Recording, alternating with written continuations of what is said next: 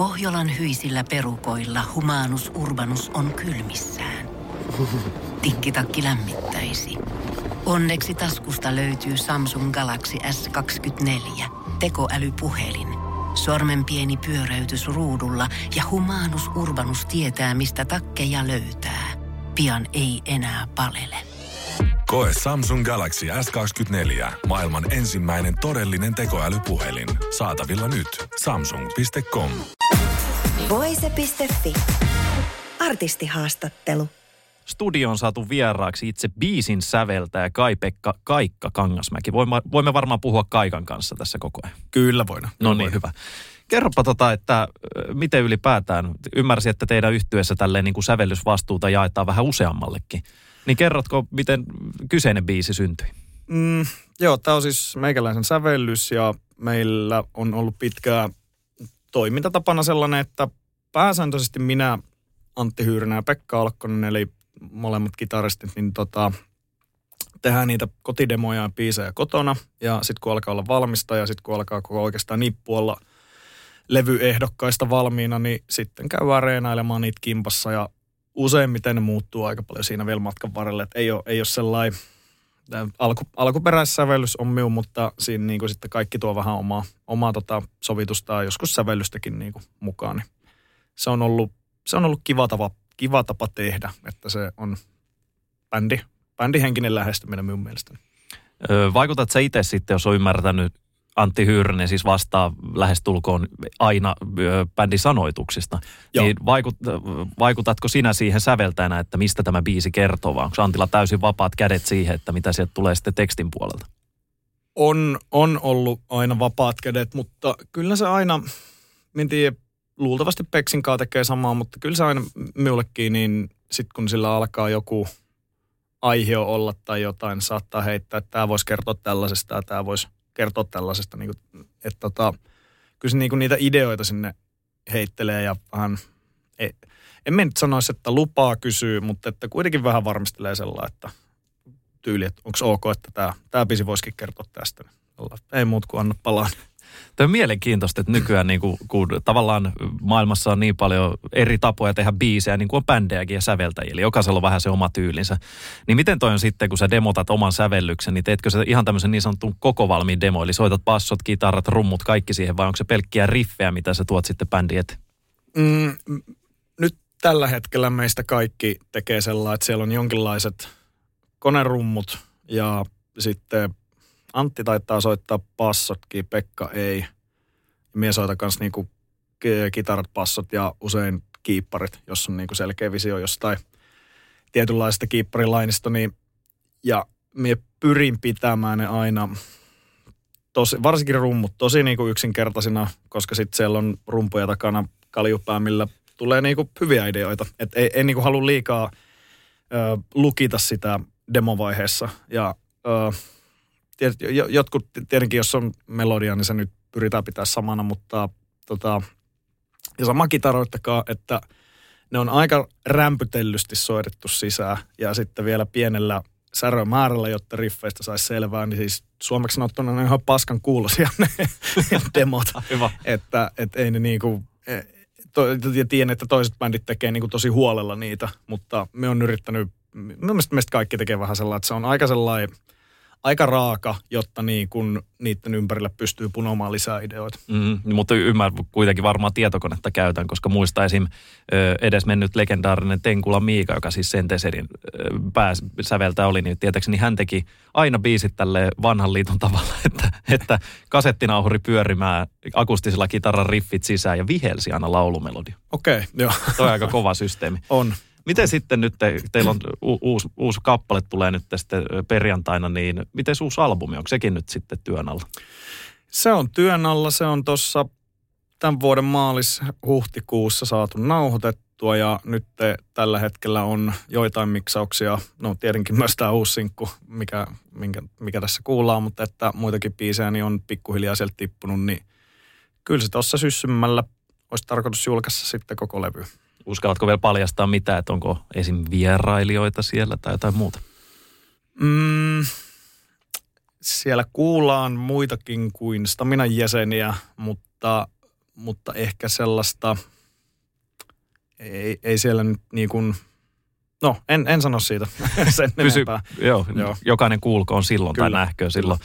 Mutta oliko näin, että nyt jälleen kerran te olette albumia työstänyt Stone-legenda Janne Joutsiniemen kanssa? Joo, Minkälaista yhteistyö on tommosen kanssa? Koska ymmärsin, että bändin jäsenetkin on aikamoisia Stone-faneja.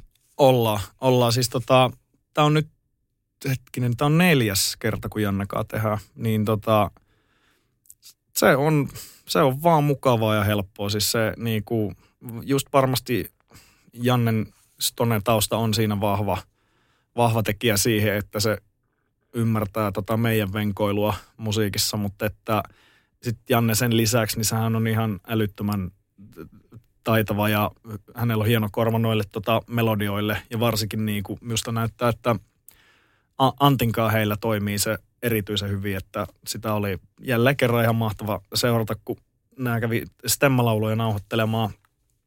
Se vaan, kun se vaan kulkee ja toimii ja se niin, niin kuin saman tien tun, tunti on tehty, niin siellä on sata raitaa laulua ja siis, että se on ihan uskomattoman niin kuin sujuvaa Jannenkaan. Plus hän on mahtava jätkä, tosi mukava tyyppi.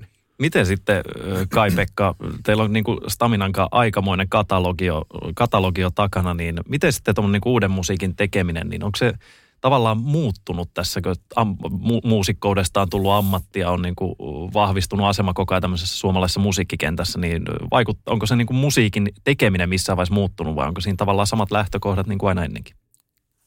Kyllä siinä on samat lähtökohdat, eli se oma halu tehdä sitä musiikkia ja tehdä bändin kanssa musiikkia, mutta varmasti on jotain sellaista niin kuin matkan varrella opittua ammattimaisuutta, että jos a- aikaisemmin ollaan vaikka äh, vähän niin kuin äänitetty liikaa tai näin, niin ehkä me ollaan sovittajina bändissä niin kehitytty kaikki, että et ei, ei aina lähdetä välttämättä sen vaikeimman kautta lähestymään sävellyksiä, mutta ja, sellaista varmuutta tietysti tullut ja että tietää, että jotkut hommat toimii, mutta kyllä se, kyllä se niin on sit itsellä, itse yritän vaikka tiedostan, että omat, omat maneerit on vahvat ja niin se varmaan pitää ollakin, mutta kyllä se aina se lähtökohta myös osittain on sellainen, että yrittää haastaa miettiä sellainen, että onko tämä nyt liian samanlainen kuin joku toinen biisi, minkä me on tehnyt ja että vähän niin kuin, ja myös kaikki muutkin yrittää aina haastaa vähän itseään.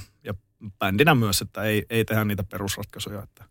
Mulla tuli itse asiassa nyt mieleen vielä tuohon niin säveltämiseen liittyen, musiikin tekemiseen semmoinen, että kuinka paljon teidän bändin jäsenten kesken sitten, tuleeko semmoisia niin tavallaan tappeluja, että ei perkele, tämä nyt pilaa mun biisin tai ei tota kohtaa tähän, että kuinka paljon, miten näissä tämmöisissä tilanteissa toimitaan, että onko se demokratia vai, vai, vai miten, niin kuin, miten sitten jos tulee vähän kalistelua? Kyllä, kyllä niistä, siis totta kai siellä on ollut niitä. Ei, en, en minä sanoisi tappeluita, mutta että ainahan se tietenkin on, kun joku, joku omasta mielestä keksii maailman parhaimman bassosovituksen tai rumpukompi tai jonkun, ja sitten toinen tulee sanoa, että ei noin, kun et vedä suoraan tai suoremmin tai mitä ikinä, niin se, se saattaa kolahtaa, mutta tässä on, sanoisin, että vuosien varrella kuitenkin opittu siihen, että kun se ei, se ei ole se siu soololevy, vaan tässä tehdään kimpassa. Ja tietyllä, tietyllä tapaa se on kuitenkin, kun yhdessä tehdään, niin tietyllä tapaa sen niin kuin parhaimman kompromissin hakemista myös. Mutta mm, on meillä sitten sellainen ollut myös, että sit jos ei vaan niin kuin meinaa lähteä, mikä siis todella harvoin on ollut sellaista, mutta sitten on vähän niin kuin, että säveltäjällä on sitten kuitenkin se viimeinen sana, että ei, ei näin, vaan että tämän jutun idea oli tämä ja nyt mennään näin. Ja sitten se on yleensä kaikki myös on hyväksynyt sen. Se mikä on aika magea kanssa tämmöisessä niin kuin suomalaisessa musiikkikentässä, jos miettii teitä, saati vaikka Mokomaa kotiteollisuutta, joka on vielä vähän pidempään ehkä tehnyt, ja, ja vaikka vielä Sixteen Naisia, joka on 30 vuotta painanut, niin kaikilla on oikeastaan pysynyt sama kokoonpano koko ajan. Niin koet sä sen staminan kannalta niin, että olisi vaikea tehdä musiikkia, jos joku jäsen nyt vaikka vaihtuisi yhtäkkiä yhtyöstä?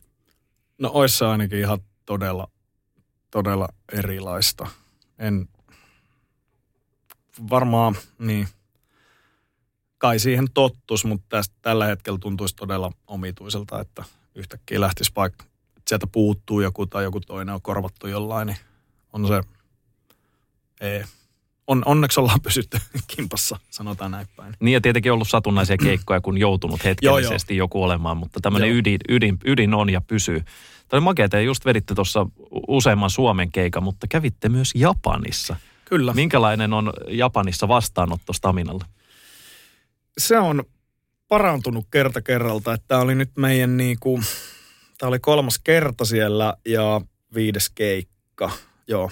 Niin tota, olin yllättynyt kuinka paljon porukkaa, eli siis käytännössä mökki täynnä oli, kun soideltiin siellä Mokoman kanssa ja, ja tota, se on kerta toisen jälkeen yhtä, yhtä hämmentävää, kun eturivi laulaa ne sanat siellä mukana ja niin kuin näin, että ei se, se on, ja, ja kun se koko reissu on yleensä aika, aika hässäkkä ja värivalot loistaa ja äänet, äänet huutaa joka paikassa ja sitten välillä vähän keikkaa ja niin on se, on se tota, siellä on ollut kiva käydä ja toivottavasti päässään pian uudestaankin. Minkälainen se on se japanilainen fanikulttuuri, jos sä nyt istut paikallisessa vaikka rockibaarissa ja joku teikällä sen tunnistaa, niin on kuullut tämmöisiä huhuja kautta ranta, että se on aika kohteliasta, niin onko näin? Ovatko japanilaiset kohteliaita? On, on. Ja, ja tota, he ovat hyvin kohteliaita ja e, ei, eivät, jos, jos on menossa vaikka, että no nyt esimerkiksi kun lähdettiin keikkapaikalta pois ja sinne oli jäänyt tota, nimikirjoituksen odot, odottajat levyjä kanssa niin odottamaan, niin kyllä ne kunnioittaa sitä hetkeä, että silloin kun, silloin kun sinä annat sitä aikaa jollekin, niin ei ne tule siihen änkämään väliin tai mitään. Ne jonottaa ja ottaa kohteliasti ja ihan kuinka tahansa ja sitten kun heidän vuoron tulee ja kun siellä kumarrellaan ja kiitellään ja hyvä, ettei pyhällä anteeksi ja näin. Ja tota, ei, todella, todella kohteliasta. Ja sitten se varmaan mikä on Suomen keikkoihin ehkä muihinkin niin kuin, sitten ihan keikalla poikkeus, mikä aina hämmentää sen ekan välispiikin aikana, kun ne on messissä piisissä ja sitten tota, biisi kun loppuu, tulee taputukset ja... Ja täysiljaisuus. Täysiljaisuus. mitä vittu, eikö nää tykkää mitä sellaista. Ja sitten sit muistaa sen, että eikö mm-hmm. niin, nyt nämä kuuntelee. Nää Aivan. kuuntelee, mitä on sanottavaa. Juuri näin. Miten toi sitten, tekin olette niin kuin Japanin lisäksi, olette ollut vaikka ja missä niin kuin Suomen rajojen ulkopuolella, niin miten ylipäätään tuommoinen niin kuin, suomenkielinen musiikki, niin tuleeko siitä jonkunlaista kommenttia sitten, että, että olemme vaikka katsoneet Google Translateista, että mitä näissä lauletaan tai ylipäätään, että miten se niin kuin suomen kieli vaikuttaa näihin ulkomaalaisiin? Parhaimmillaan sellainen, että siellä on jengi tullut sanoa, että ne on käynyt opettelemaan suomen kieltä meidän takia. Wow. se on aika, aika hieno, hieno tota, kommentti ja erittäin hämmentävää, mutta ni, niitä tulee, ei, ei toki niin kuin runsaimmitoin, mutta aina siellä täällä, että tykkää bändistä ja hän, hän haluaa niin kuin päästä tähän sisään, että – ja toki on myös Google Translator-tyyppejä mm. tullut, tullut myös, mutta pääosin siis niin kuin, en muista, että ulkomaan keikoilla, kai, kai niitä meilläkin joku satakunta on ollut, niin että kukaan olisi tullut sanomaan, että tein pitäisi vetää englanniksi, vaan kaik, päinvastoin kaikki on ollut, että vitsi, että kuulostaa niin kuin eksoottiselta ja rajulta ja hienolta tätä ja kieli, että, että ei, ei haittaa vaikka ei ymmärrä sanoja. Joo, tässä me ollaan niin kuin meidänkin toimituksessa juteltu nyt siitä, että, että kun kääriä on vaikka nyt Euroviisussa mm. suomenkielisellä kappaleella, mutta ihan valtava buugie niin kuin ympäri Eurooppaa, hirveät niin kuin fanilaumat ja, ja, ja jengi laulaa mukana. Tässä oli muun muassa tämä saksalainen Lord of the Lost yhtye, teki suomenkielisen coverin tästä joo, joo. Cha Cha Chasta. Niin, miten sä koet, onko musiikki niin kuin ylipäätään vaan niin universaali asia, että, että sitten niin kuin loppujen lopuksi sillä laulukielellä ei ole merkitystä ja jos on, niin se voi olla lähinnä vain vahvuus? Mm, on totta kai on universaali asia ja siihenhän todella paljon myös ilmaisulla on niin iso asia sen suhteen, että e, e, esimerkiksi e, en minä tiedä, mistä Björkki tai Sigur Rossi laulaa, mutta se tunnelma on jotain niin kuin ihan uskomatonta. Ja, ja sitten tietenkin, että sit jos se menee se kiinnostus ja vaikka fanitus niin pitkälle, että haluaa oikeasti ottaa selvää, niin toki tässä maailmassa on tällä hetkellä mahdollisuus sitten niinku paneutua ihan kunnolla, mutta en, en, en ole koskaan kokenut, että laulu, laulukieli on niinku, tai että kaiken pitää olla ehdottomasti englanniksi tai jotain, jotta pärjää tai jotta bändi voi olla hyvä, niin ei. Joo, ja mitä tuolla niinku jutellut jengin kanssa, ketkä vaikka kuuntelee teitä tai Sorrowta tai vaikka Mokomaa tai mitä tahansa, niin yleensä se on nimenomaan vahvuus, mm. tämä suomen kieli, että se on niin kuitenkin eksoottinen. On ja sitten uskoisin niin kuin,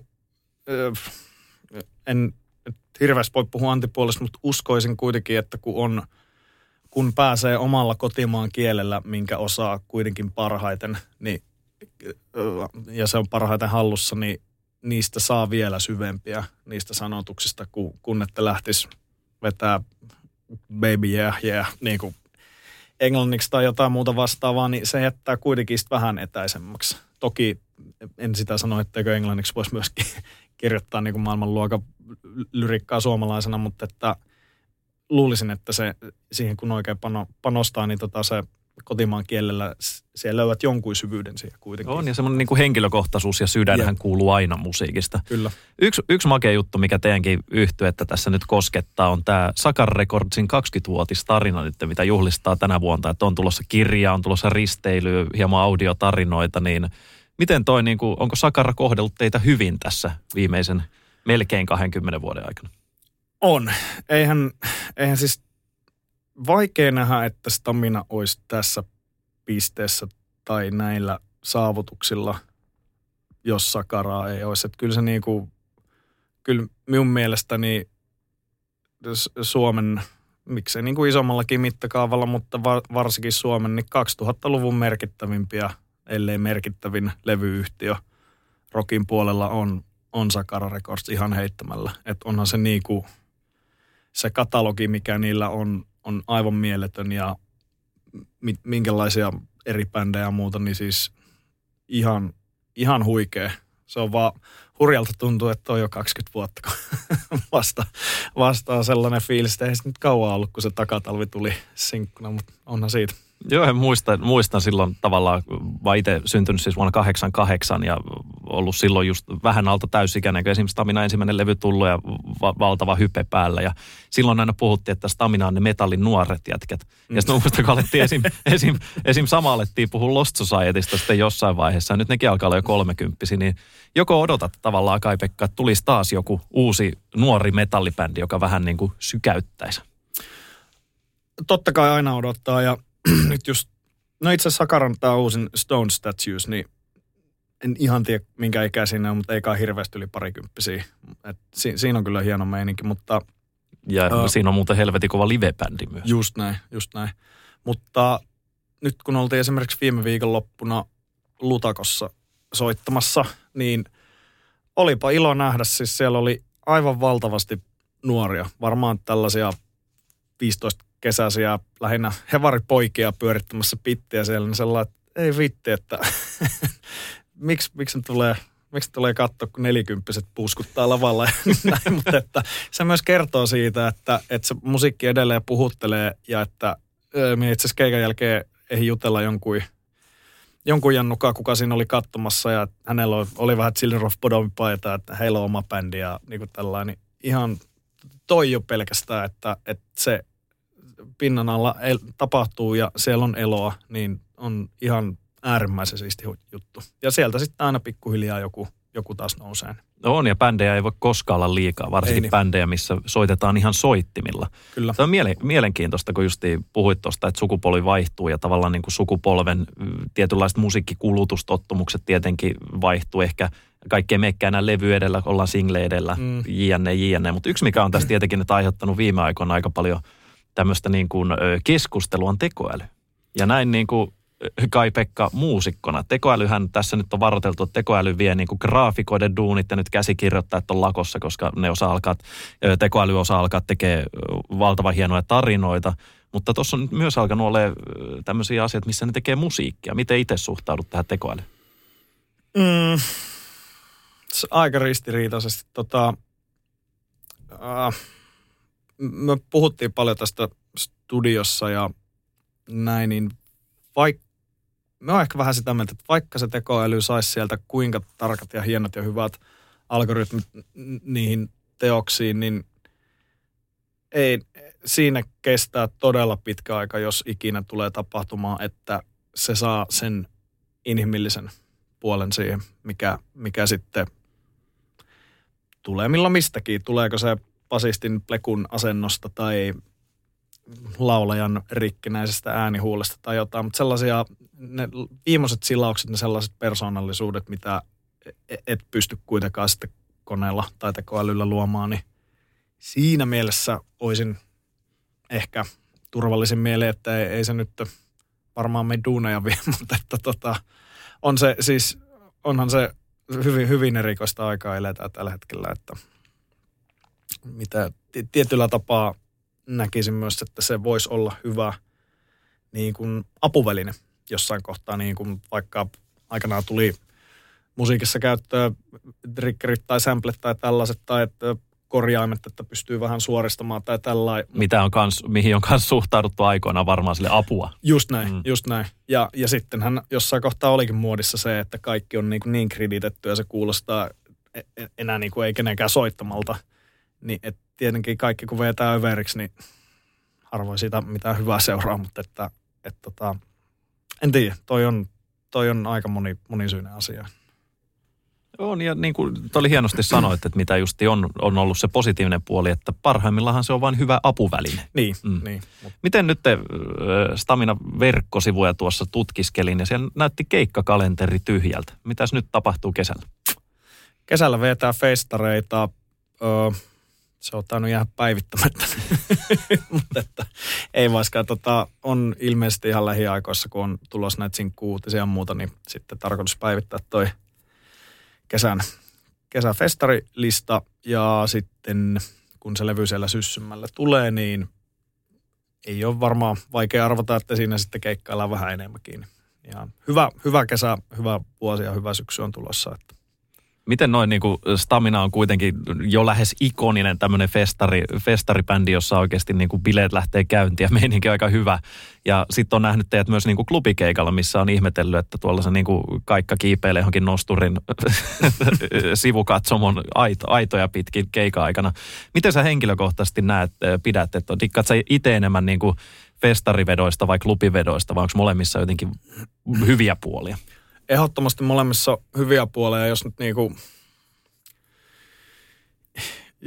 jos nyt niinku aseella uhaten pitäisi päättää, että jompikumpi, niin sitten se olisi varmaan klubi, koska se, siellä on niin paljon intiimimpi se tunnelma, jengi on niinku lähempänä ja se, se tuntuu enemmän sellaiselta yhtenäiseltä koko, kokemukselta, kun sitten taas festari saattaa helposti jäädä vähän sellaiseksi etäiseksi, varsinkin jos se jengi on vielä kauempana korkeat lavat ja sitten on vielä pitkä matka lavalle ennen kuin siinä on ensimmäiset yleisöedustajat, niin siinä on, se saattaa jäädä joskus etäiseksi, mutta sitten parhaimmillaan, kun se festarikokemus helvetin iso jengillä onkin niinku samanhenkinen intiimi kuin klubilla, niin e, ei sitten taas niinku, ei ole mitään parempaa. Et siinä on molemmissa kyllä puolensa. Kiitos paljon Kai-Pekka ja tsemppiä julkaisu ja tsemppiä kesä. Kiitos paljon. Voise.fi Pohjolan kylmillä perukoilla päivä taittuu yöksi. Humanus Urbanus käyskentelee marketissa etsien ravintoa. Hän kaivaa esiin Samsung Galaxy S24 tekoälypuhelimen, ottaa juureksesta kuvan, pyöräyttää sormellaan ympyrän kuvaan ja saa näytölleen kasapäin reseptejä. Hän on moderni keräilijä. Koe Samsung Galaxy S24. Maailman ensimmäinen todellinen tekoälypuhelin. Saatavilla nyt. Samsung.com.